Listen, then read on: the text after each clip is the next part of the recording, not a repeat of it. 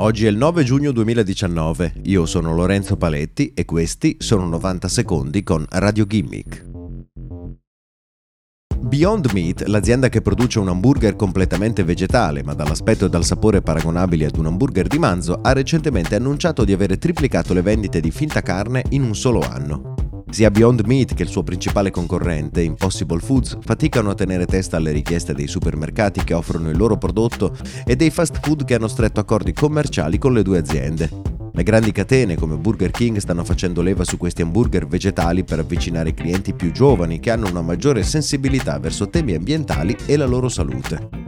Stando a questi dati, il mercato della carne vegetale è solo all'inizio e destinato ad esplodere. È un bene per l'ambiente e per la salute di chi godrà di questi hamburger che in Italia sono molto difficili da trovare. Non solo la carne è però soggetta a questa rivoluzione. Endless West e Replica Wine producono whisky e vino che hanno un minore impatto ambientale ma lo stesso sapore degli originali, mentre Perfect Day Foods e Ripple Foods hanno sviluppato un'alternativa al latte animale che ha lo stesso sapore ma non proviene da una mucca. Beyond Meat sostiene che questo sarà il primo anno che chiuderà in attivo, senza bisogno di fondi esterni per sopravvivere. Se il successo dell'azienda dovesse continuare è facile immaginare ulteriori investimenti e nuovi prodotti, considerato il grande interesse che il pubblico sta dimostrando verso questo mercato.